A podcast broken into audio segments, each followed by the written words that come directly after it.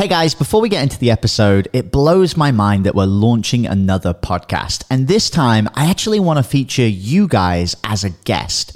Now, if you're a six figure entrepreneur who has your own podcast and you listen to the show, I actually want to interview you on our brand new podcast, which is called Six Figure Podcast Rebels. You just need to go to www.top100interview.com and you can apply to get featured. All right, guys, back to the show.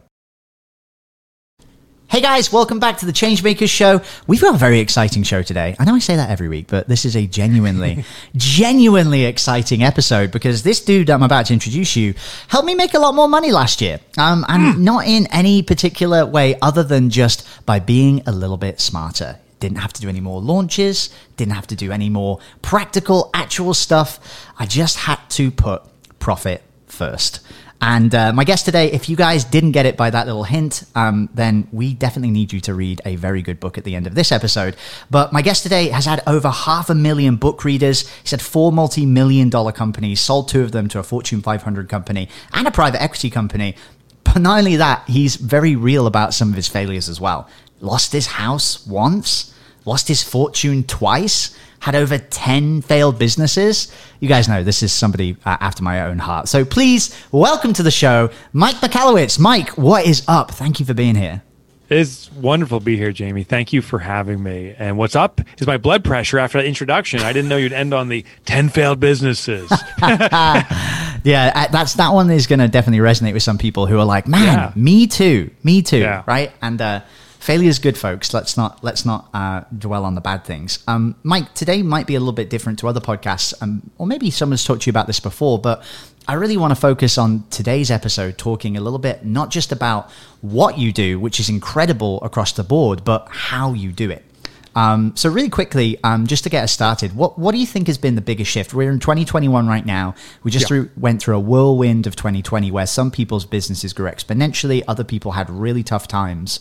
Yeah. What what do you think is um, the biggest thing people should be thinking about right now in, in regards to business? So I, I, believe that we have to accommodate new expectations. I, I, don't think business is changing. I think the expectations placed upon business has changed dramatically. And you know, it's obvious for the retail outlets, but I think for any business, and uh, you know, we're, we're just, we were talking over Zoom, and and you were on this cutting edge of Zoom five six years ago, and I, maybe I was a little slower than you, but I was there but now the world expects it. So for people that weren't regularly on Zoom, like customers like my my wife, Zoom was brand new to her starting last March. And there's a lot of people like that. There's this virtualization that's coming about. And what I think is coming is radical virtualization, where we're going to go into VR type of meetings and connectivity. Um, there was just a conference my friend was at called Abundance 360. And at the event, they threw on Oculus uh, you know masks that are designed really for gaming, but it is being translated into the business applications so quickly. They conducted a meeting uh, of all these different people throughout the globe in real time, and he's like, I, I could not distinguish a real experience, albeit it's computerized, but it's like it, it was so immersive. I think businesses have to really start immersing in the virtual reality world. That's interesting. So, what do you, what do you think are some um, for the person that's listening at home right now who's maybe considering starting a business? And we're going to dig in because I know today you're going to share a little bit about a brand new business that you're launching, and I'm really excited to dig yeah. into that. What do you think are some of the things that people can be doing to match these new expectations in this new environment? I think one thing is to realize, regardless of what your business is, regardless of the size it is, the thing that you have that your competition can't have is your culture, your your local culture. And I think there's an opportunity now to sell that across the globe. I know you're in Costa Rica, you're from the UK, so you're you're you're very transient. But a lot of businesses say and have thought, oh, my business is my neighborhood or my community. That's not true anymore. You could have a pizza shop in Italy, as an example, uh, that's selling to the Italian market. Well, you know what? Sell those services now. You're not selling pizza necessarily into the U.S. or Costa Rica. What we're selling is the ability to start a pizza restaurant the true Italian way, or whatever it is. Uh, you know, and, and, a classic example of this, at least for the U.S. consumer, is the little country of Jamaica um, took reggae and made this a it's brand around Jamaica. Like it's hard to do reggae out of any other country and produce that music as indigenous to that community, and they've leaned into it. Well, we can all lean into our local culture and then sell it globally. I think that's a great opportunity that people are not seeing just yet. It's exciting actually because my girlfriend and, and actually my dad have restaurants and, and they have been definitely asking the questions of how can I survive this? How can I adapt this? And I'm going to send them that little clip because I think that's a really smart thing to think about. We, you know, we have a restaurant, a, a flavor of this no pun intended, but we have a restaurant in our own community who reached out to their past patrons who couldn't physically come in. And they said, Hey, we're going to start running cooking classes around our favorite menu items. It's exploding and it's more popular, I mean, in, in, in regards to uptake and uh, more profitable than their old model. And what's happening is every, you know, Monday night they have a cooking class, but the community is connecting in a new way. You're, you're having fun with your neighbor over Zoom, cooking your favorite meal. And this restaurant is now an education center more than it is a traditional restaurant. Really interesting. And I, I remember reading about um, the education online industry being expected to grow exponentially. Uh, this report a couple of years ago, and I can't even imagine how much more the revenue is going to be now with everything that's kind of happening. Um, and Mike, I love the fact that you're talking about doing these things differently, you know, because of course that's a lovely segue into your new book, which is different is better. So um, I, I want to really ask you about some of the strategies and tactics of how you're taking this business from the ground up and some of the things that you're actually doing with the business. But before we do that, can you give us a little bit of context about why you wanted to create this business in this book? Yeah, so I have the privilege of being able to be in contact with many of my readers um, in the tunes of tens of thousands of readers with a, I can't say regular dialogue because I can't speak with each one, but I'm regularly in contact with and able to survey and ask questions. And so I often ask, what's your biggest need? And it's very clear with the COVID pandemic that marketing – in a new way that's effective is necessary. It's it, there's I, I, call it 2020 2021 now not the great recession like we had before, but this is the great reinvention. Like so much is afoot, there's so much change. So marketing is going to become paramount again. Effective marketing in a, in a new way. And when I say a new way, I'm not saying like what's the latest greatest technology, but in a way that drives the results we need. So uh, that's why I started writing this book, and, and I found what I believe is a very simple framework for identifying marketing that works and executing on it, and also identifying the gobs of marketing that won't work. Interesting. So to start off with, just to give us the kind of the bare bones frameworks of it, um, can yeah. you walk us through what the, the products are going to be in this new business, and may, and maybe just a, enough a rough idea of some of the prices of, of these different things that you're yeah, doing? Yeah, for sure, for sure. So let me give you the framework of the system, and I'll tell you how to translate it to business. So the business model I use is I create a book which is the the foundation of the intellectual property and then build a business uh, out of that. And what happens is, I found when it comes to consumers of books, some people read a book because uh, they want to do it themselves. A smaller portion, but a portion of people are seeking a trusted knowledge source. They read a book and say, This guy gets it. And then they want it done for them. So, um, the framework of the book is this principle I call the DAD framework, DAD. It's an acronym. And it simply says marketing that works differentiates, attracts, and directs. DAD. Well, as people understand this, they're going to try to em- employ themselves, but a certain faction of people are going to say, I want to make sure I'm doing this right and I want guidance. The company we've started ensures you do it right. And, and that's at, at the most 30,000 foot level. That's the essence of this business and other businesses I've created.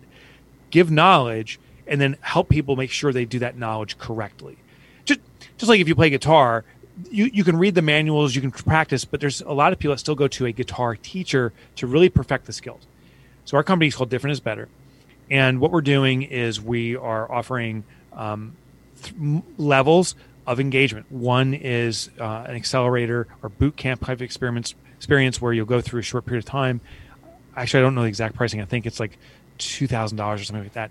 Then we're doing more immersive, where uh, you'll work in a small group of people, and we'll actually do marketing campaigns with you. Maybe it's like four to, to 10,000, it depends.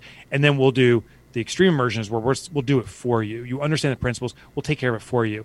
That's a little more of a Chinese menu, but that could be a, a much more serious investment, twenty-five or fifty thousand dollars. So it is a tiered structure. And the classic thing is, you know, what we just rolled out this company, and so we're we're doing what's called a beta rollout, which I'd argue is the most important thing that many businesses overlook, is the beta process. But from the beta, we've learned that the dispersion of people is the majority will actually lay in the middle. I thought it was going to be the lowest level, these boot camps, but the majority seem that they want some form of active immersion where they are doing the work in conjunction with other group of people and seeing through this process, not just learning the system the right way, but actually executing on it. It's interesting because we've seen a shift in that in our business as well. People are just seeking, um, I don't know whether it's because we just miss people as well as yeah. wanting more of the immersion, yeah. but, but we're seeing a lot more people that are, are wanting that higher touch kind of done with you process, right?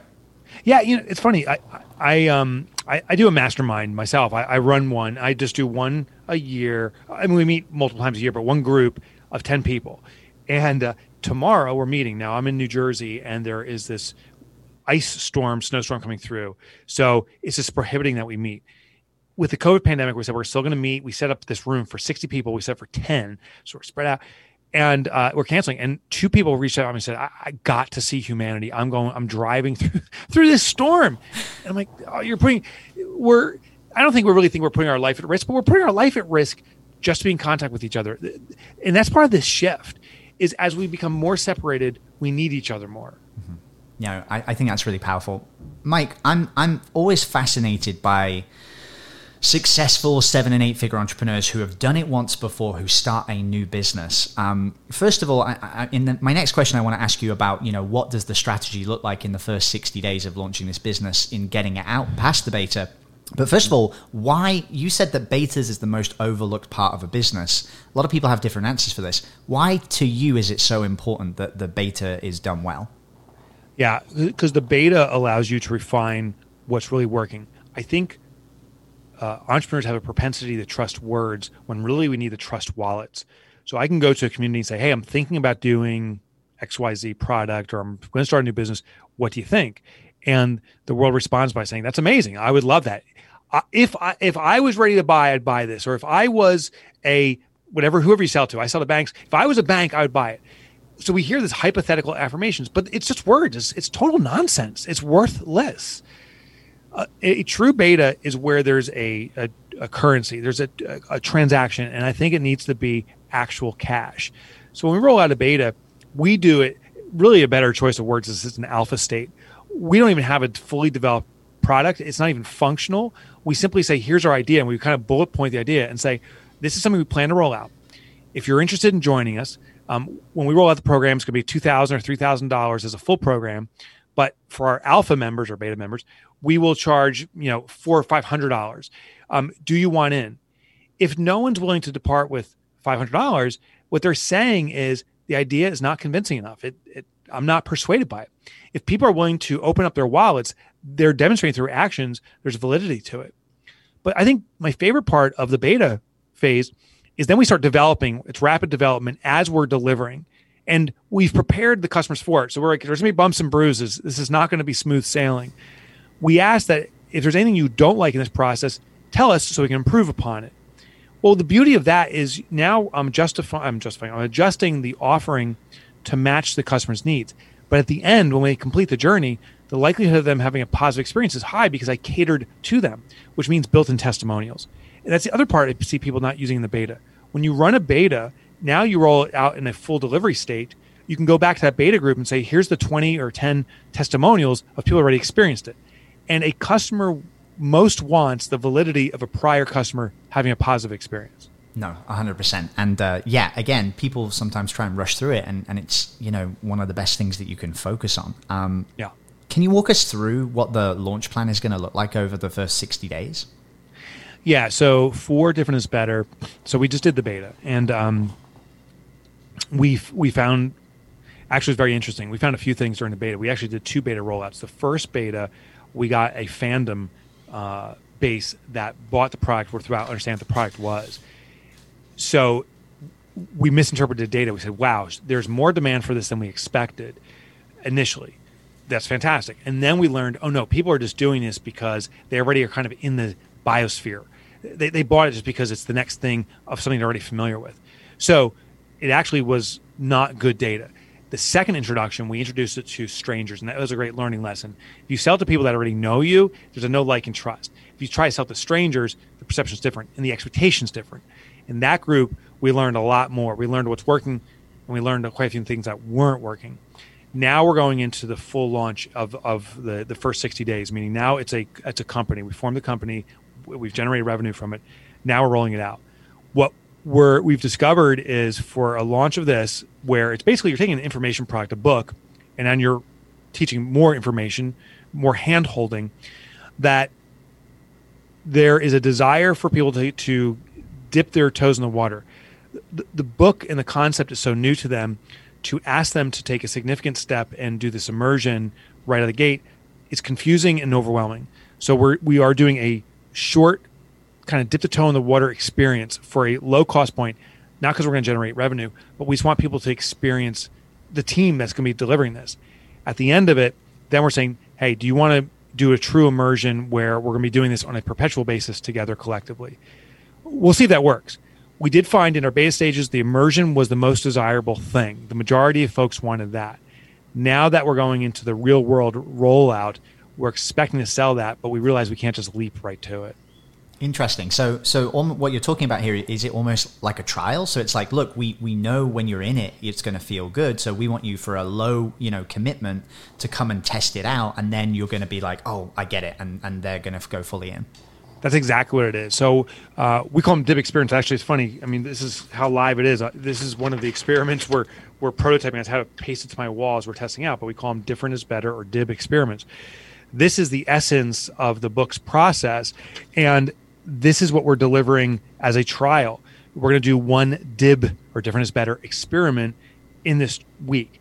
Now, in the reality, and we explain this right front, is that is a very compressed time period to go from marketing concept to marketing rollout. But that's what we plan to do a hyper speed rollout of a marketing plan with the intention starting on Monday, by Friday, we're seeing the first results from this marketing. When it comes to the next phase, we're going to be much more deliberate. Uh, methodical in the process and it's more of like a six month process or it can take longer to do strongly effective marketing we just know or experience that early wins builds confidence and so as long as people go in knowing this isn't going to be a massive win going to be an early win and that's our goal i think the likelihood of people sticking with it is much greater the mistake we made in, the, in, in, one of our betas too we said hey we're going to do the full process and six months from now you're going to be seeing results and people are like mm, too long i'm out so small win fast is better than big win long, a long longer or, or, later. No, that makes a lot of sense. And um, can you share a little bit about the the selling environment? So how are you getting people enrolled into this after they do the trial? Yeah. So the, the nice thing I have, and it's taken years to develop, is a uh, a readership, a, you know, base of readers. So one thing that's really interesting, actually, it's funny. I um I was at a event with other people that are building businesses, and they started talking about uh, cost per prospect or you know the acquisition cost, and people are throwing out numbers. Oh, it cost me you know hundred dollars to get a customer in the door. It cost me fifty dollars, and I, I we all calculated our numbers in advance. I said this is weird, but I'm saying I get paid about four dollars per prospect. And they, get, they said you get paid for a prospect. I said yeah, because my prospecting system is my book. It's a revenue generator, and based upon the royalties and advances and stuff. So it looks like it's about four dollars I net positive to get a customer in the door, which is very atypical. Most people like I got to run you know Facebook ads or I, I got to run a traditional direct mail campaign or something like that. Um, that model's flipped for us.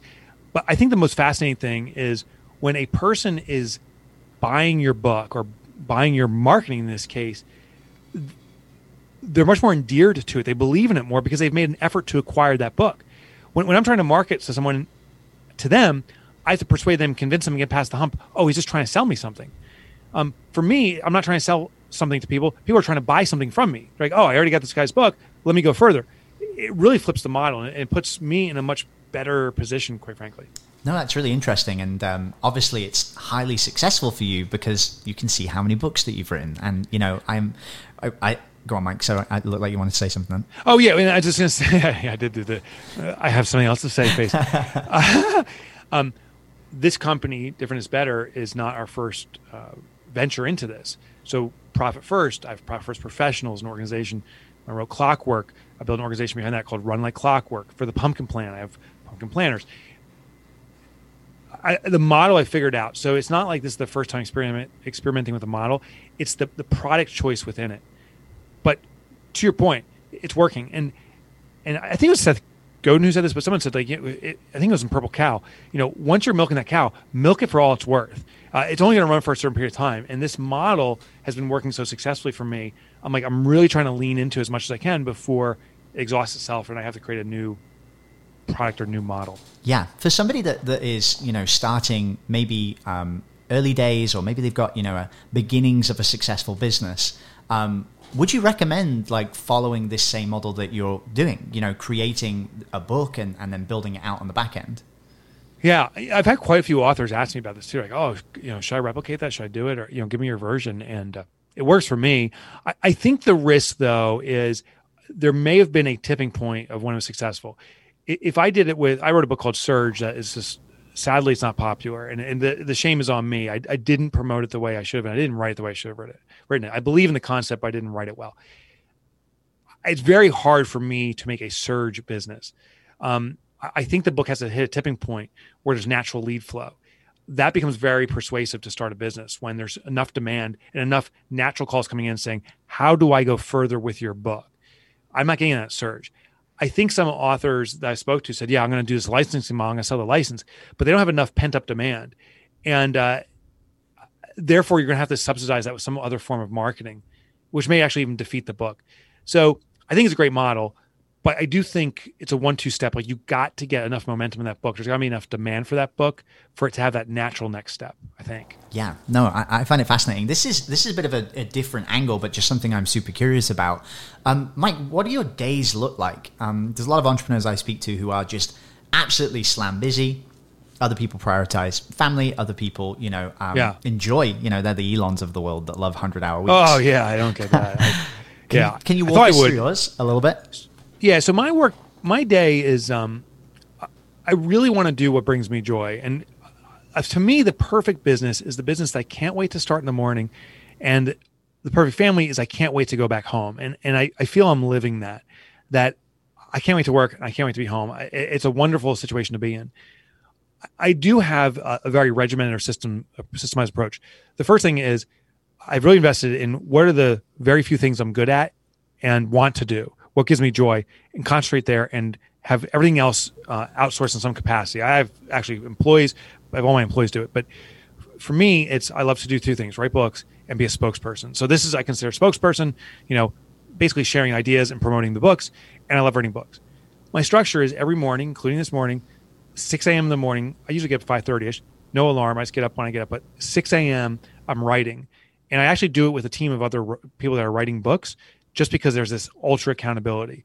Uh, by seven o'clock, I'm off to the gym, exercise gym, and uh, if I'm in the season of writing a book, right now I'm in the off season. Me, I'm not actively publishing a book, but if I'm actively writing a book that's going to be published, that six that one hour a day turns to about four or five hours a day. Um, and the rest of the time is is being a spokesperson for the brand. Um, thir- Thursday's podcast day. Actually, it's funny. My wife knows. She goes, "How many today?" I'm like, "I have eight podcasts today," and uh, it's awesome because it, it, builds exposure. You know, selfishly, it builds exposure for for the work I'm doing. Um, so I do it. Friday is my uh, invention and vision day. The, the entire day is blocked out. I don't do any uh, routine work. Mondays and Tuesdays are typically content production. Um, so it's I have a very regimented schedule, and it's been serving me well. I think the best part though is by by limiting the few things I'm doing. Um, it's forced me to build a team who I just love and admire and adore, who runs the day to day operations. Um, that's been very important for me. No, that's that's really powerful, and it's interesting to hear you blocking out Fridays, and you know for the you know future and planning and for what you want to kind of create. That, that oh, I like that Friday Friday futures. I, you know, yeah. I, I like alliteration like that that's a, I'll probably, probably call it Friday Future. so, Mike, my, my last question is actually related to publishing because that's kind of um, what, what I love when it comes to podcasting. Um, what what are what are your biggest things that you're looking to do when you're publishing and um, promoting a new book in terms of getting out there, creating content, and being visible? Yeah. So when it comes to publishing a book, I think the first thing that's important to me is is have I written a book that's life changing? Actually, I'll see if I can show you. This is my home office because we have a snowstorm today, but I want to show you some with this camera right there, if you can see it, it's it's maybe it's a little scroll up, but in the handwriting, that's my parameters for uh, writing a book. So anytime I'm considering writing a book, in the top left, oh, there it's focused now. In the top left, it says, "Do I write the book?" and there is the things I have to ask myself, yes or no, and I have the the process. Um, here a little bit over this is just ideas I have for future books. So that is part of it is am I writing a book that's important and impactful? That's the essence of it. Once I have that, can I bring extraordinary simplicity to the concept that is life changing for people? Meaning, I don't want to share the same thing that they've heard a million times over. Maybe the same thing, but present in a way that makes it so simple. This is the time they can finally do it. Then, when it comes to marketing and promotion um, of books, I found there's probably four major things to do. First of all, your own community is your best community. You got to, I've got to uh, keep serving them um, so that I, I, have the right or the ability to ask. And so I will ask, hey, would you would you buy my book now? And in that ask, I also know it will be of great service to them. So it kind of self fulfilling. The second thing is uh, the influencer network. You know, there, I can sell one book at a time per person, but you, Jamie, or someone um, could sell 100 books to your community. So the relationships with influencers and being of service to those folks is very important. Um, and then I think the uh, the next thing is is I call it street teams is or or buzz warriors. Other people call it street teams. It's where there's certain avid readers you have that will just do the extra mile because they're on the mission. It's more than reading a book. They have something something to prove, and to really understand and cater to those folks. And then the final, the fourth and final thing is just guerrilla. What's the thing that someone's never done before? And those things, they're the shot in the darks. You know, it, it could be a hit, it could be a flop, but nothing will happen if you don't take the shot. With uh, Toilet Paper Entrepreneur, for example, this was my first book. Um, I wanted to get in the retail shelves of like Barnes and Nobles and stuff, but they would never take the book. So what I did with my friends is we snuck books into, literally snuck them into Barnes and Nobles, stacks of them, and we were putting them the sh- we were stocking the shelves at, at Barnes and Nobles with Toilet Paper Entrepreneur. and uh, what happened was, and this was all throughout the uh, New York, Connecticut, New Jersey. Some people tried to buy the book, and then there was this mass confusion. Like at the cashier, like uh, we don't carry this book, and the customer's like, "But I'm buying it. It's in my hand." Like, but we don't carry it. And they're like, "You you do carry it. It's on your shelf." I got a call from Barnes and Nobles. They bought in one day. They bought three thousand bucks. Uh, they said we're selling your book. We don't know how we are. Uh, we need to get this in our system. And they bought the books 3,000 in one shot from me in one day. That, that was a guerrilla tactic. And so I'm constantly trying new ones. They don't all succeed. That was a good hit. Um, I'm trying other ones too now. So I love that, Mike. I appreciate your time immensely. I know you got to jump onto other interviews. Um, yeah. For people at home who want to get more from you, uh, you've actually created some amazing freebies. You can go to changemakersmovement.com forward slash Mike, and Mike has very graciously given you guys some amazing stuff for free. Um, anything else to say just before we finish, Mike?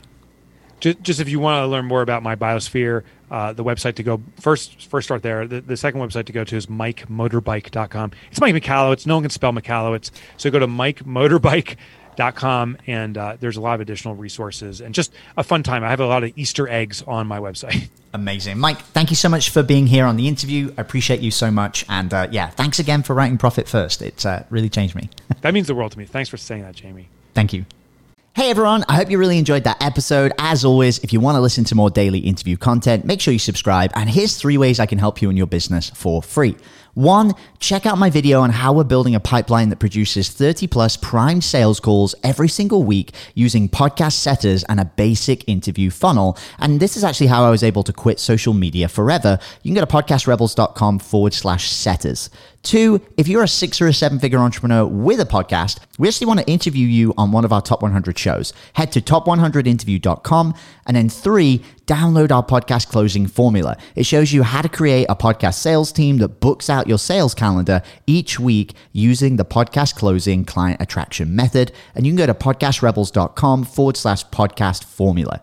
Now, at podcastclosing.com, we help six and seven figure entrepreneurs with podcasts create a system for predictable client acquisition without relying on paid advertising or social media by building out podcast sales teams. Now, if you want help turning your podcast into a high ticket client acquisition machine, then book a call with our team to see how we can help. Go to podcastrebels.com forward slash chat. All right, guys, we'll see you in the next interview.